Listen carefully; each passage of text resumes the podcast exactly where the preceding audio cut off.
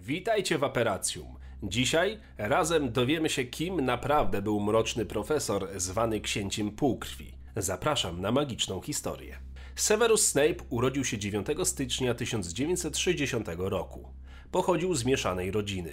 Jego matką była Eileen Prince, czarownica, a ojcem Tobias Snape, Mugol. Severus nie miał dobrego kontaktu ze swoim ojcem, ten bowiem bywał brutalny i zaniedbywał swojego syna. Z czasem Severus zaczął identyfikować się z rodziną swojej matki i stworzył przydomek z użyciem jej nazwiska panieńskiego, nazywając siebie księciem półkrwi.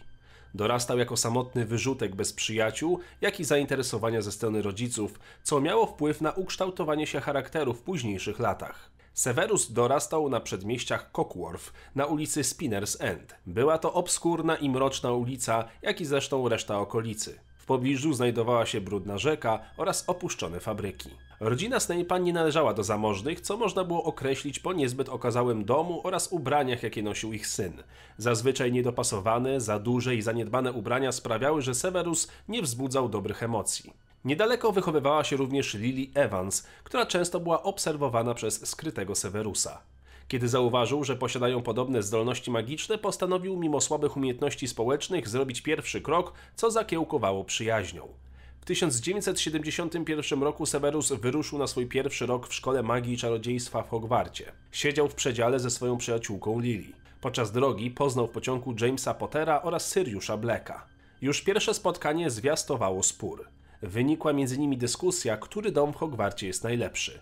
Po przybyciu do szkoły został przydzielony do Slytherinu. Prawdopodobnie zaprzyjaźnił się tam z grupą ślizgonów, którzy z czasem stali się śmierciożercami. Między innymi byli to Avery, syn przyjaciela Toma Riddla, Mulkiber, Bellatrix Black, Radolfus Lestrange czy Ivan Rossier. Jego możliwym dobrym znajomym był również 6 lat starszy od niego ówczesny prefekt Lucius Malfoy. To mogłoby tłumaczyć faworyzację Drakona oraz powierzenie opieki nad nim przez jego matkę Narcyzę. Poznał on również Remusa Lupina, Petera Pettigrew oraz Patricię Rakepick z domu Gryffindor. Uczennica piątego roku pokazywała często swoim młodszym kolegom, jak nie zostać przyłapanym na dokuczaniu i psoceniu. Patricia, mimo popularności wśród rówieśników, była nielubiana przez większość nauczycieli, uważana była za buntowniczkę, nadmiernie łamała zasady oraz wywierała zły wpływ na młodszych uczniów. James i jego grupa przyjaciół toczyła ciągłą wojnę z Severusem przez całe lata szkolne. Wspomnienia Severusa zapisane w myśl od siewni sugerują, że był introwertykiem i pilnym uczniem, podczas gdy James był arogancki, popularny i wysportowany. Wielkie zauroczenie Jamesa Lily oraz bliska przyjaźń Severusa i nieodwzajemniona miłość do niej również zwiększały napięcie między nimi. Severus dostrzegł z czasem, że jeden z jego nielubianych kolegów znika zawsze podczas pełni księżyca. Pewnego razu, po podpowiedzi od Syriusza Blacka, wybrał się z Remusem w stronę bijącej wierzby. Ten czyn mógł kosztować go życie lub człowieczeństwo, gdyby ugryzł go przemieniony lupin. James Potter po tym, jak dowiedział się, co się stało, dotarł do wrzeszczącej chaty i zdołał uratować Severusa przed przemienionym wilkołaka Remusem. Na siódmym roku James dojrzał i zaczął spotykać się z Lily Evans, co jeszcze bardziej wzmocniło gorycz i nienawiść Severusa do Pottera. Uczciwie twierdzili, że Severus od najmłodszych lat interesował się czarną magią. Według Syriusza, Severus będąc na pierwszym roku znał więcej klątw niż uczniowie siódmego roku.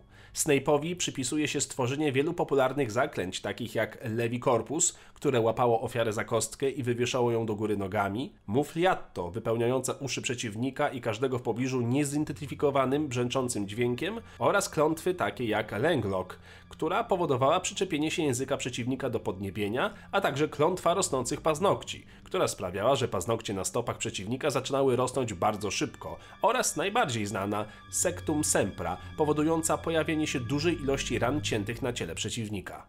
Severus był utalentowanym czarodziejem już w dzieciństwie. Z notatek i pasgrołów w podręczniku do eliksirów było oczywiste, że podczas zajęć poświęcał czas na wymyślanie klątw, zaklęć i sprytnych innowacji w zakresie eliksirów, jednocześnie ucząc się wymaganych lekcji z podręcznika. Severus Snape dołączył w końcu do grona śmierciożerców Lorda Voldemorta. Jego działania jako śmierciożercy są w dużej mierze nieznane, chociaż szybko stał się ważnym śmierciożercą we wewnętrznym kręgu Mrocznego Pana. Był szpiegiem odpowiedzialnym za poinformowanie Voldemorta o przepowiedni zapowiadającej jego upadek. Na początku 1980 roku Snape podsłuchał rozmowę Dumbledora z Sybillą. Zdradziła mu ona, że pod koniec lipca urodzi się dziecko, które będzie miało moc pokonania Czarnego Pana. Tamtego roku pod koniec lipca urodziło się dwoje dzieci ze znanych rodzin czarodziejów: Harry Potter oraz Neville Longbottom.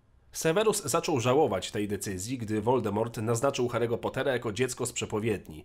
Zrozumiał wtedy, że jego matka, Lily, którą kochał od lat, jest teraz w wielkim niebezpieczeństwie.